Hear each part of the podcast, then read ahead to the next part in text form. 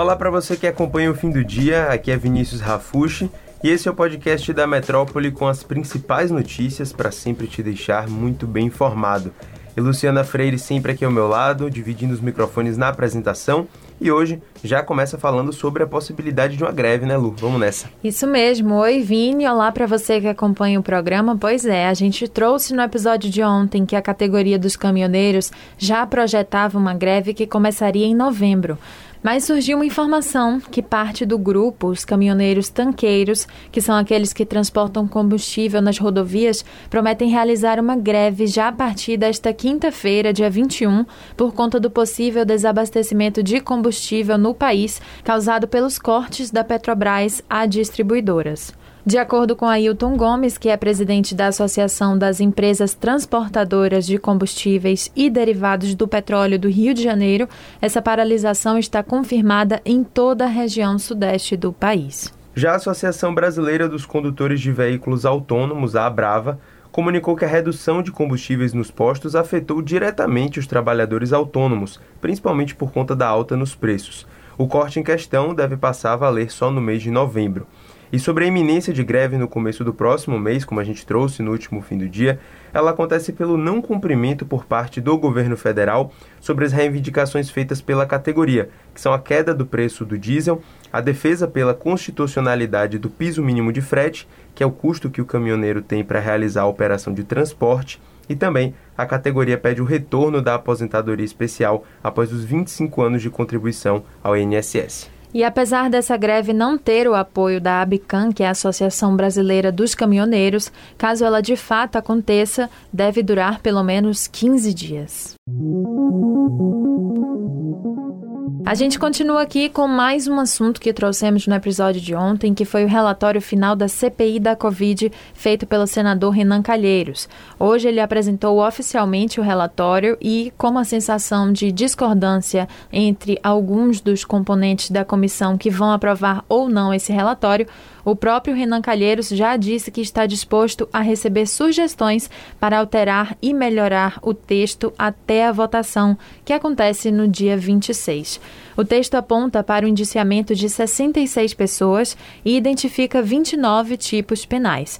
Além disso, a Precisa Medicamentos e a VTC Log, empresas envolvidas no esquema de compras de vacina Covaxin, que é um dos pontos mais importantes da CPI, também foram incluídas nesse documento. Nomes como os do ex-ministro da Saúde, Eduardo Pazuello, e do atual, Marcelo Queiroga, vão constar no relatório final e os filhos do presidente Bolsonaro, Flávio, Eduardo e Carlos, também foram indiciados oficialmente por Renan.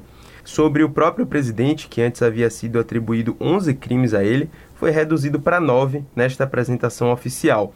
Os dois que saíram da lista foram os de homicídio qualificado e genocídio contra indígenas, e isso por conta da falta de apoio dos demais integrantes da comissão. Mesmo com essa alteração, a base governista segue criticando a postura da comissão, afirmando que a CPI focou apenas no governo federal com o objetivo de desgastar o presidente Bolsonaro como uma espécie de perseguição política.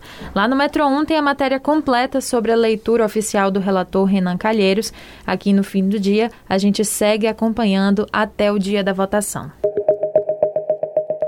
Ainda citando o presidente Bolsonaro, ele fez dois pronunciamentos respondendo à CPI da Covid e, claro, a inclusão de seu nome no relatório. Bolsonaro disse que não tem culpa de absolutamente nada. Ele defende que o seu governo fez a coisa certa desde o primeiro momento. E nesta quarta-feira, dia 20, ele participou de um evento em Russas, no Ceará, e mais uma vez criticou a CPI dizendo que não foi feito nada de produtivo e apenas gerou ódio e rancor é o mesmo discurso levantado por sua base, como a gente falou anteriormente. Temos novidades sobre o Auxílio Brasil, programa que vai substituir o Bolsa Família. A gente contou ontem aqui no fim do dia que Bolsonaro definiu o valor do programa em 400 reais, o que foi mal recebido pela equipe econômica e pelo mercado por estarem preocupados com o teto de gastos. Isso fez com que o anúncio do benefício, que aconteceria pela tarde de ontem, fosse adiado. Nessa quarta, o ministro da Cidadania, João Roma, confirmou que o Auxílio Brasil será oferecido a famílias em situação de de vulnerabilidade no valor de 400 reais mensais. Ele ainda disse que o benefício vai ser pago a partir de novembro. E quem também se pronunciou sobre o assunto foi o ex-presidente Lula, e ele defendeu que o benefício seja de 600 reais. Lula lembrou que o PT defende há cinco meses o retorno do auxílio emergencial aos 600 reais e diz não ver motivos para o partido criticar o aumento do benefício concedido às famílias. Ele disse ainda que esta questão não deve ser tratada sob a ótica eleitoral e que não se pode querer que o povo continue na miséria por conta das eleições de 2022. Isso nas palavras dele. Agora, atualizações sobre o caso de feminicídio que ocorreu no Rio Vermelho, aqui em Salvador. O porteiro do condomínio Terrazo Rio Vermelho, onde a jovem Késia Stephanie da Silva Ribeiro, de 21 anos, foi assassinada, disse em depoimento à polícia que a jovem relatou ameaças do ex-namorado, o advogado criminalista José Luiz. O aviso teria ocorrido momentos antes do crime, na madrugada de domingo. Ainda segundo o depoimento do porteiro, por volta das duas horas da manhã, Kézia Stephanie acessou o elevador e subiu até a portaria ensanguentada. E lá no local ela falou que Luiz queria me matar.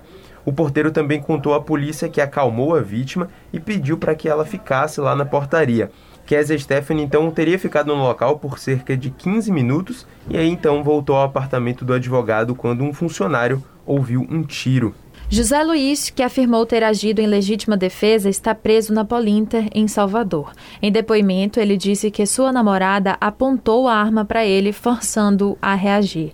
Segundo Luiz, no dia do crime, o casal saiu para um show e, logo ao chegar em casa, a discussão entre os dois começou, motivada pelo suposto uso de cocaína por parte da jovem.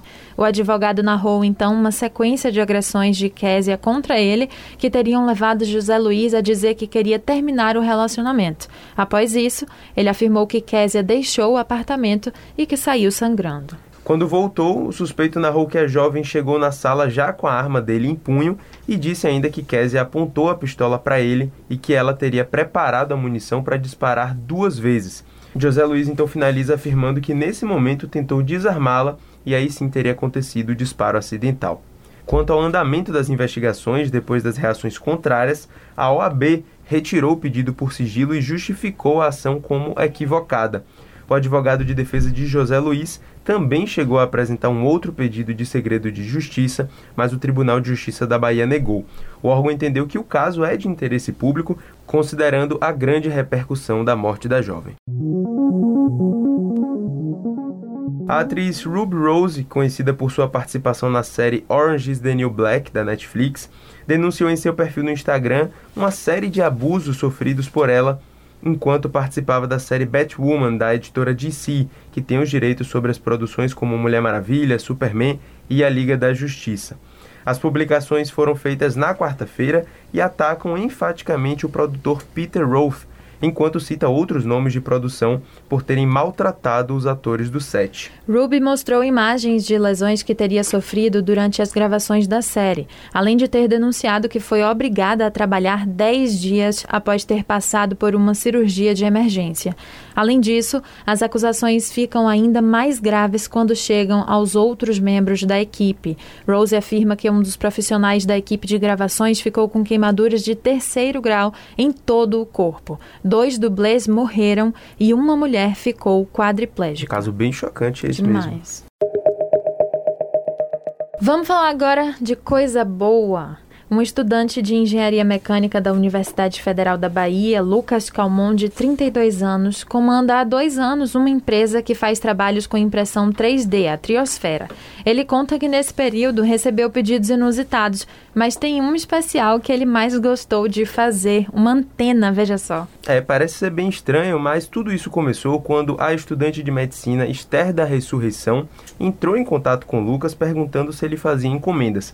O irmão de Esther, Levi, que tem 11 anos, é portador do espectro autista e é apaixonado por uma antena, daquelas de televisão mesmo. Ele anda com o objeto pela casa toda e até dorme abraçado com essa antena, e a situação já estava ficando um pouco complicada, segundo Esther relatou a Lucas. Porque vamos combinar, né, que andar com a antena pela casa não é uma situação muito confortável, ainda mais se você coloca ela na cama. A gente então pediu para Lucas contar uma parte dessa história aqui no fim do dia e vocês escutam agora um trechinho. Foi um pedido que a gente ficou muito feliz em fazer, em produzir. Um pedido meio inusitado e único, né? Que a gente nunca tinha feito algo do tipo. Ela contou a história que ele É, gostava muito dessa antena, que leva antena para todo canto, até para dormir, e que às vezes dificultava um pouco a vida delas, essa, essa antena, que ela teve ideia de, de fazer em miniatura. E aí chegou até a gente, a gente produziu, e foi muito legal ter feito esse pedido, foi um pedido muito especial que a gente adorou ter produzido. É, o resultado também foi muito bom, que ela falou que ele amou a, antena, que ficar com ela para cima e para baixo agora. Foi muito bom.